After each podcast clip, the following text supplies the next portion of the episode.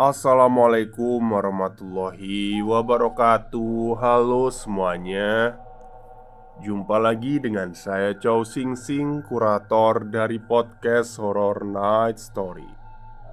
Halo apa kabar semuanya? Semoga kalian semua sehat-sehat ya. Dan seperti biasanya pada siang hari ini saya kembali Dan akan menghadirkan sebuah kisah mistis untuk kalian semua Kisah mistis kali ini saya datangkan dari treat horornya Mas Katakuri ya Alias lanjutan dari yang kemarin kandang ayam itu ya.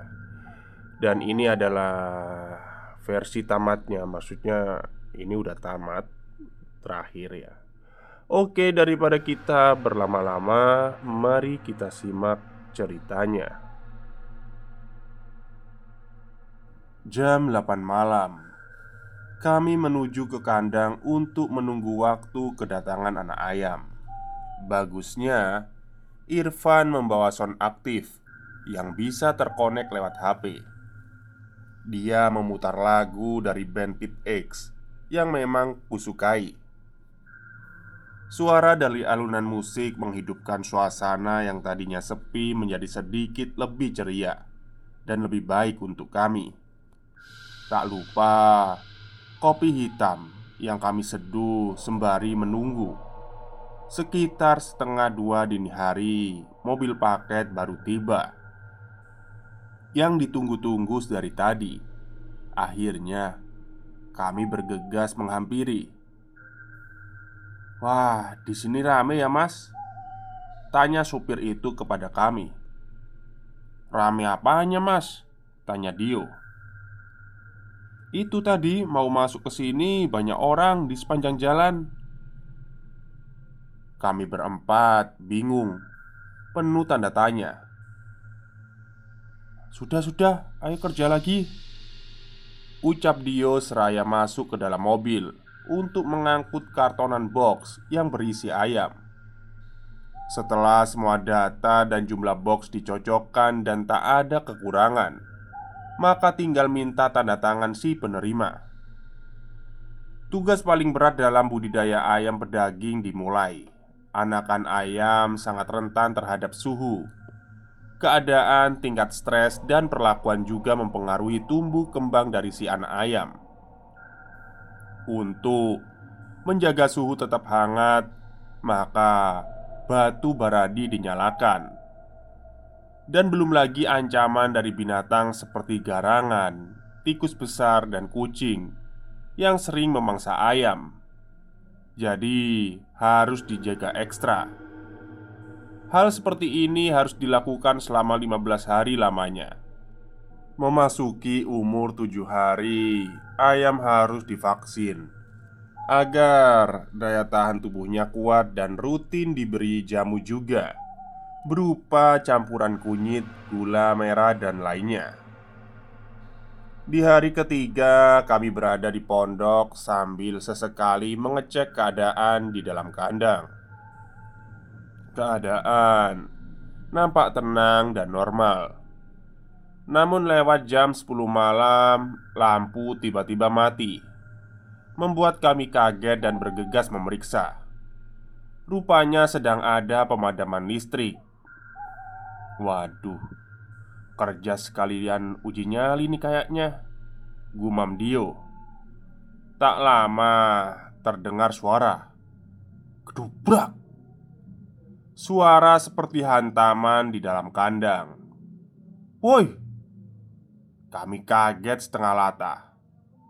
Duh Apalagi ini Ucap Irfam setengah heran namun di antara kami tak ada yang berani memeriksa. Kami saling tunjuk Dan saling lempar tanggung jawab. Setelah berdebat kecil Akhirnya kami memutuskan untuk memeriksa secara bersama-sama. Pintu kandang perlahan dibuka. Begitu gelap Hanya ada suara dari anak ayam yang sepertinya mengalami ketakutan yang sama seperti kami.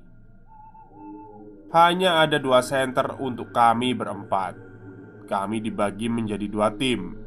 Irfam dan Idin ke kanan, saya dan Dio ke sebelah kiri. Berjalan memeriksa sudut demi sudut untuk memastikan tak ada binatang yang memakan anak ayam. Sampai kami tiba di bawah tandon air utama. Tandon air yang menjadi suplai untuk minum para ayam. Keluar, keluar, cepetan. Suara langkah kami yang menginjak lantai bambu. Mendengar suara kami berlari Idin dan Irfan malah takut Ikut berlari keluar kandang. Kenapa yuk? Tanya Idin heran. Kiri, bajingan Saya tanya lagi nongkrong di atas wadah air Dia menjelaskan sambil mengumpat sosok yang membuatnya takut barusan. "Terus kalian kenapa ikut lari aja?" Dio berbalik bertanya. "Ya, kita kan kudu kompak. Kalau lari satu ya lari semua." Sangkal Idin menjawab pertanyaan Dio. "Apa-apaan itu?" Ucapku setengah kesal. "Wes wes wes, istirahat aja." Nggak usah peduliin kandang. Nggak bakal lari juga kandangnya. Kata Irfan mencoba menengahi. Kami pun sepakat untuk duduk di depan pondok dan membuat api unggun kecil untuk menghangatkan tubuh. Waduh, lama-lama kok lapar ya Suara Idin disaut oleh Irfan. Waduh, Kompak banget kalau urusan makan Ucap Dio. Makan apa coba? Saya bertanya kepada mereka. Bakar singkong sama pisang aja Enak kan? Anget Apalagi ditambah kopi Kata Irfan memberi usul. Ya udah, sana kamu yang nyabut singkong, aku yang cari pisangnya. Aryo nampak setuju. Kami bertiga pergi mencari pisang di kebun sebelah barat. Sementara Irfan hanya sendiri yang memang karena kebun singkong Tak begitu jauh jaraknya dari kandang. Sedangkan kebun pisang lumayan jauh jaraknya. Biarin Irfan suruh sendirian aja Biar tahu rasa dikerumunin sama setan Ucap Dio yang sepertinya puas kami bertiga membawa dua senter sebagai alat penerangan. Kami harus mencari masuk ke dalam ke kebun. Kami berdehem sebagai tanda masuk. Berdehem dipercaya membuat mereka yang tak terlihat menyingkir dan menjauh dari tempat yang akan kami datangi. Dan satu hal yang dianggap pamali di daerah ini adalah bersiul.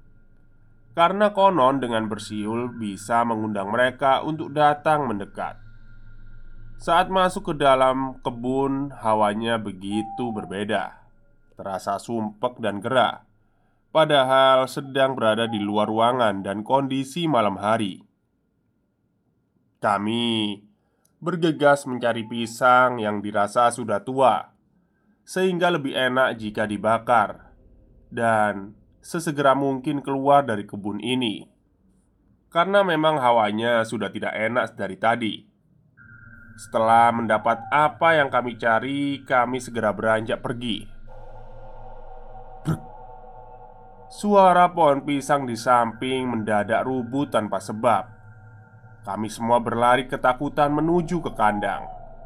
Sementara di pondok terlihat Irfan sedang membersihkan songkong, singkong dari tanah yang menyelimutinya. "Heh, kalian ngapain lari-lari?" tanya Irfan kepada kami. "Gak, gak apa-apa. Ayo cepat dibakar aja." Jawab Idin singkat. Hari demi hari, kami semua mulai terbiasa dengan kondisi seperti ini. Kami begitu dekat, bahkan terlalu dekat dengan mereka. Tak ada pilihan lain selain mencoba membiasakan diri, menikmati pekerjaan yang masih lama ini. Ada sosok yang ada satu sosok yang paling mendominasi dan berkuasa di sini. Sosoknya berbentuk seperti leak yang ada di Bali.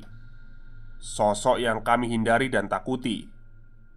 Sosoknya berbadan besar, tak terlalu tinggi, dengan gigi bak taring yang tajam. Rambutnya hitam sampai menyentuh tanah. Kuku-kukunya panjang dan hitam. Sosok ini sangat galak dan bisa mencelakakan ketika ia mewujudkan dirinya dan mengganggu para orang-orang penunggu di sini. Dan saya mendapat cerita tentang sosok tersebut ketika sedang mengangkut pakan ayam dari truk. Berat pakan ayam itu adalah 50 kg tiap karungnya. Sekali datang bisa sampai bertonton beratnya Dan begitu banyak hampir satu mobil truk besar Cerita datang dari Dimas yang mana Dimas pernah menunggu di peternakan ini sekitar beberapa periode yang lalu sebelum kami menunggu di sini. Dari sudut pandang Dimas, ketika malam sewaktu ia tengah asyik bermain judi dan mabuk di pohon bambu di pondok bambu, ia mendengar suara gaduh dari ayam-ayam di dalam kandang. Ia pun segera memeriksa dan memastikan Ditemani ketiga temannya, ia masih mengecek keadaan. Namun ternyata tidak terjadi apa-apa di dalam. Hanya ayam yang terlihat berdiri di pojok sebelah timur. Tak lama angin datang cukup kencang menerjang kandang. Namun aneh, hawanya terasa panas bukan sejuk. Suara ayam berlarian ke pinggir sepertinya membuka jalan. Perlahan, muncul asap hitam pekat dan tidak terlalu lama memunculkan sosok yang tadi kubicarakan. Dengan wajah penuh borok dan menyeramkan, mata melotot sebesar buah sawo. Semua giginya runcing dan panjang, dengan rambut panjang yang kusut memakai kain seperti jubah berwarna hitam. Sontak, Dimas dan kawan-kawannya lari terbirit-birit meninggalkan kandang. Itulah cerita dari Dimas.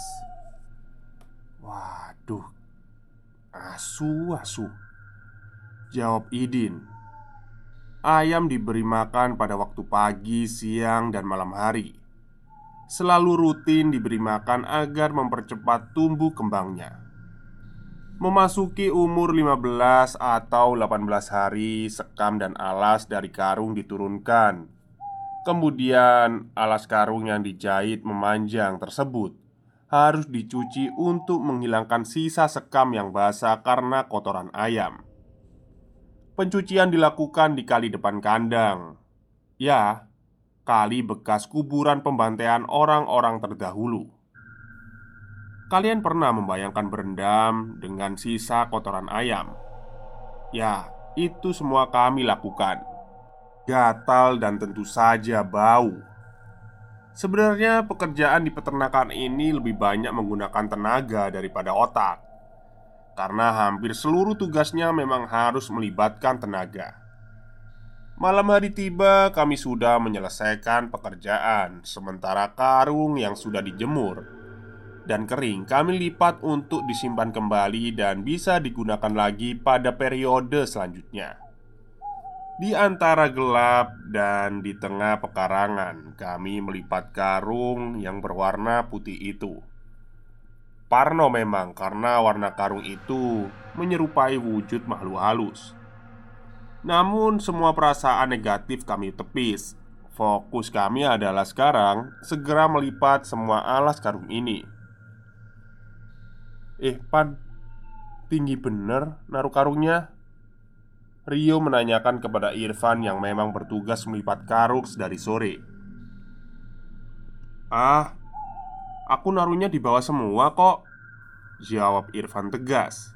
"Lah, terus itu apa yang di pohon pisang di atas pohon pisang?" tanya Dio heran. Tiba-tiba karung putih tadi melayang ke arah pohon sebelahnya. Bajingan, ayo lari lari lari. Teriak Dio kencang Saya dan Idin pun ikut berlari tanpa tahu apa yang terjadi Menyusul Dio dan Irfan yang sudah berlari terlebih dahulu Eh, ada apa kok lari-lari? Tanya saya kepada mereka setelah tiba di depan pondok. Dio pun menjelaskan tentang apa yang terjadi. Waduh, benar-benar ini. Ini kerja sambil uji nyali. Gerutu Idin dengan nada lemah. Akhirnya Tugas melipat kami tinggalkan dan kami kerjakan nanti pagi saja Mengingat malam ini tidak memungkinkan untuk dilanjutkan. Din Bikin kopi Biar nggak tegang. Perintah Dio kepada Idin. Oke oke siap bos Jawab Idin. Mungkin yang dibutuhkan sekarang adalah kopi dan hiburan Karena memang telah lelah kami semua dengan pekerjaan ini Kembali lagu band Irfan diputar untuk memecah suasana tegang dan takut yang kami rasakan. Hingga jam 2 malam kami tak dapat tertidur. Masih sibuk seputar pekerjaan kecil di dalam kandang. Loh, musiknya kok mati sih? Ucap Irfan heran. Alah Paling baterainya habis Van Sautku yang menuju ke arah Irfan Eh Aku mau turun Temenin Pinta Irfan Kamu udah gede Masih takut aja Sindirku Dengan modal nekat Irfan turun dari kandang menuju pondok di bawah Tak lama, Irfan terlihat berlari menaiki tangga menuju ke arah kami. Eh, ada apa, anjing? Umpat Dio menyambut Irfan yang tergesa-gesa masuk ke dalam.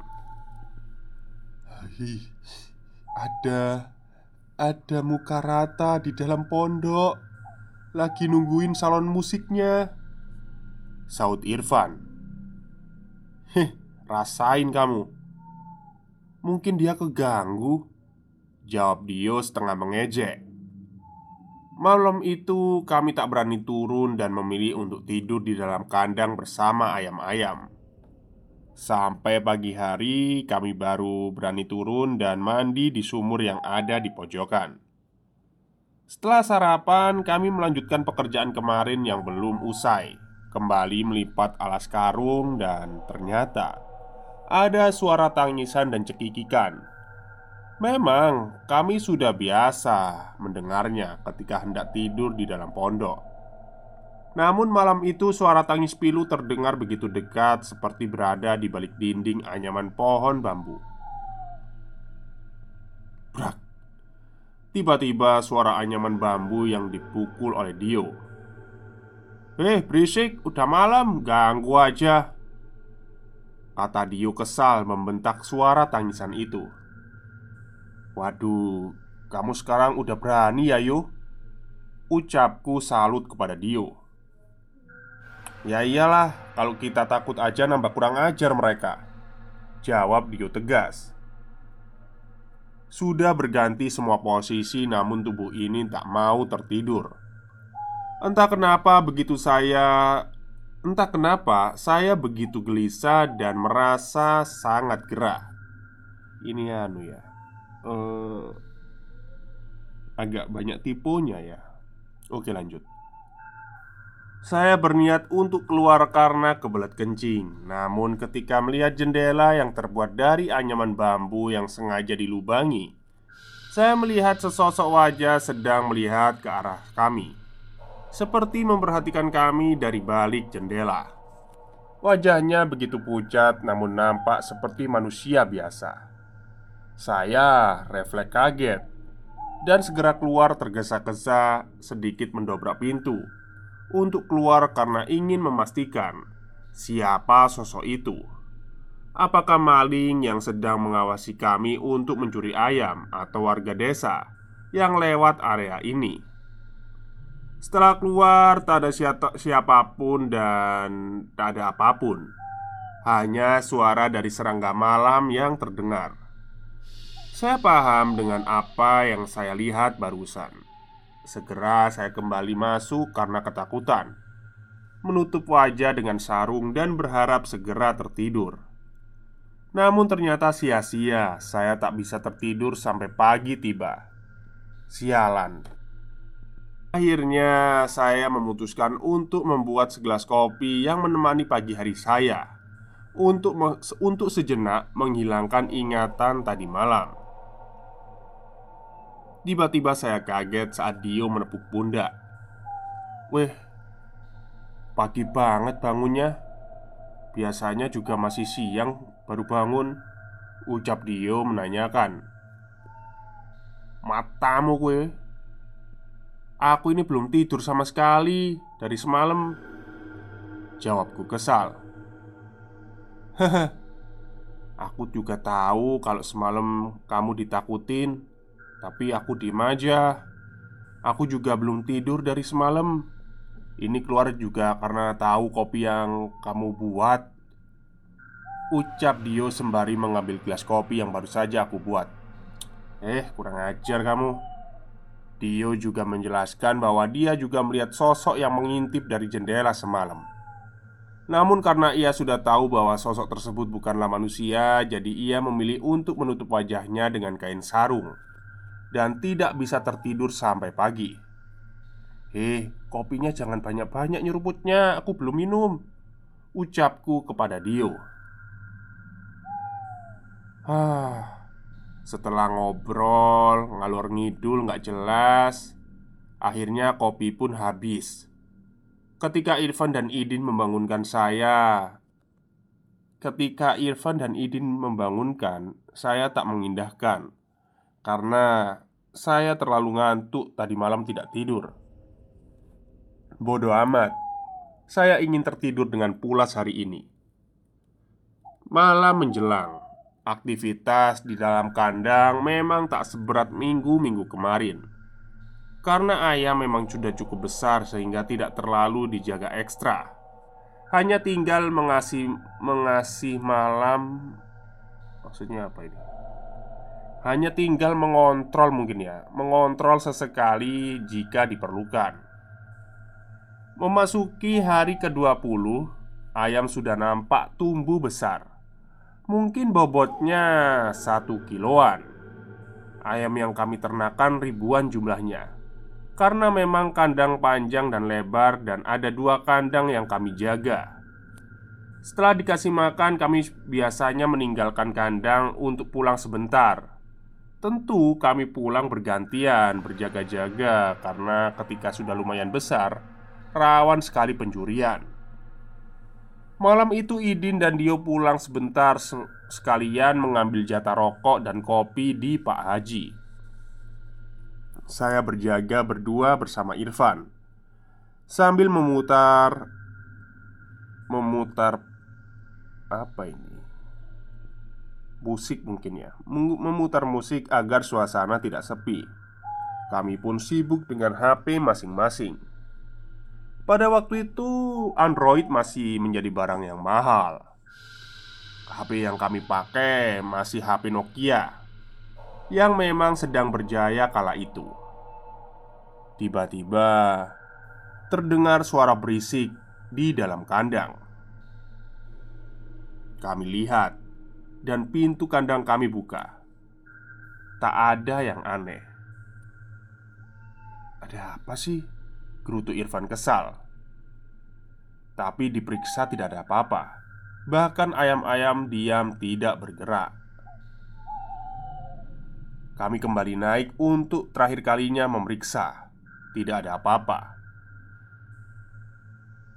Dan akhirnya Kami Melihat Apa yang tidak ingin kami lihat dengan suara khasnya, kami sudah menebak bahwa suara itu berasal dari sosok kuntilanak.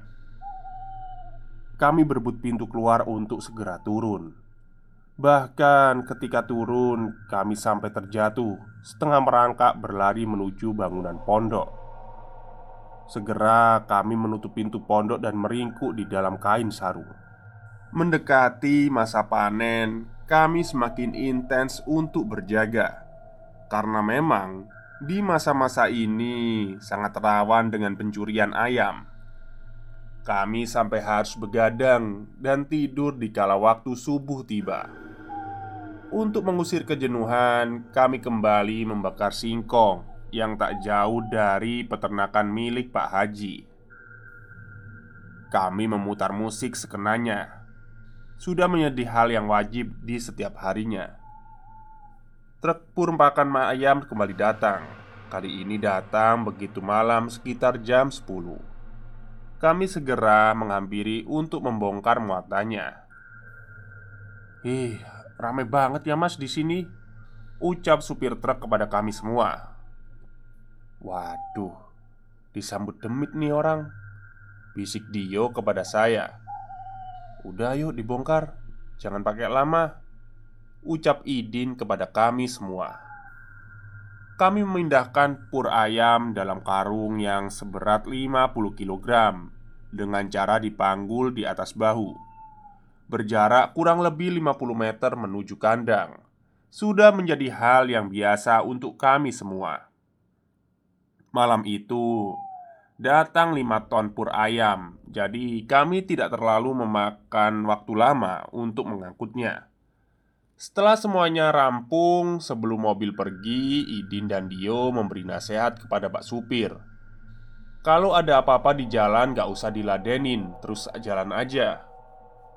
Emang kenapa mas? Tanya sang supir Udah, nurut aja pak sama kami Kata Dio kembali mengingatkan Kami kemudian beristirahat di depan pondok Sambil menghilangkan keringat yang menetes dari seluruh tubuh Selang setengah jam kemudian Terdengar ada suara orang minta tolong dari arah jalan samping jembatan Orang itu menghampiri kami yang tengah terduduk di depan pondok.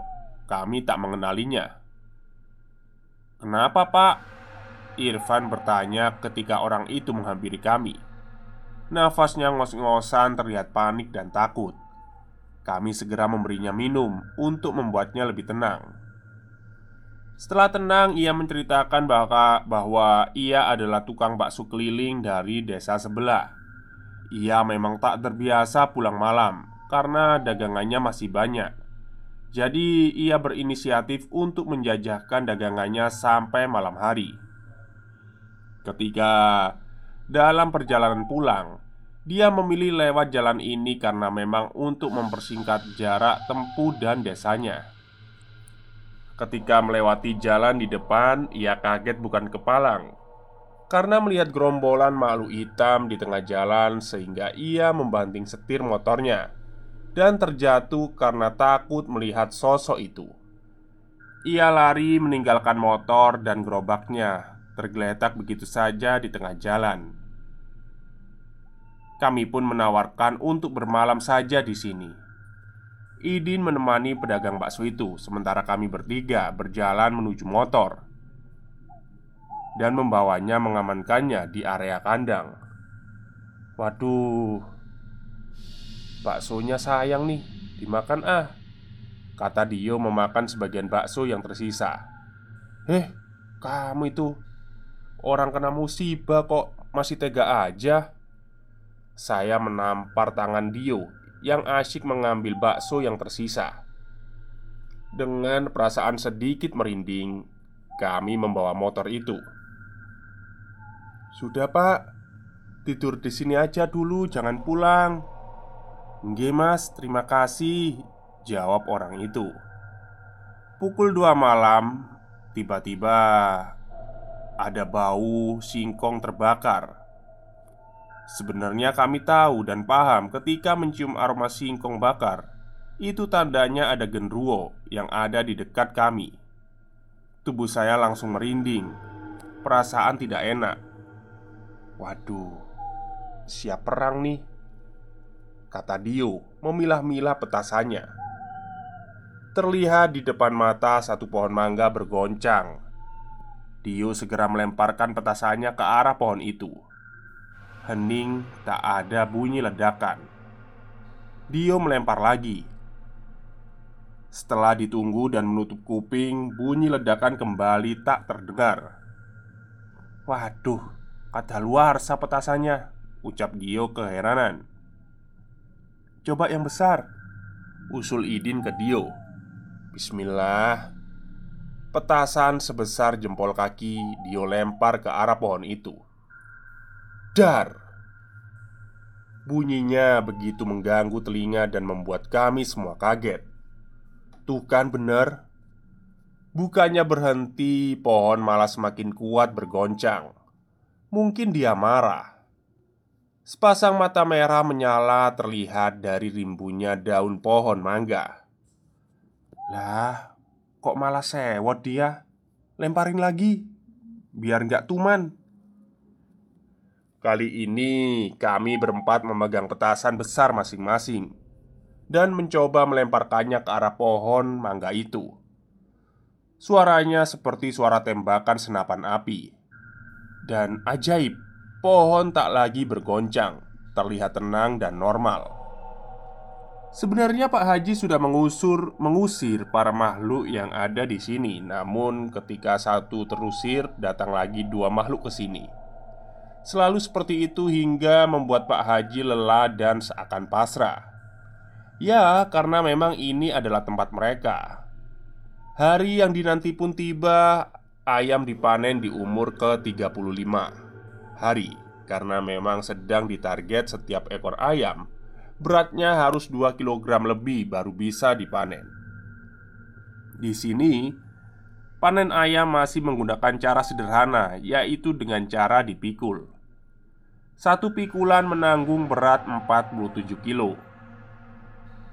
Dan aktivitas memanen ayam sudah ditunggu beberapa warga karena memang selain uang yang didapat mereka juga akan dikasih ayam dan makan ketika selesai memanen sebagai imbalannya.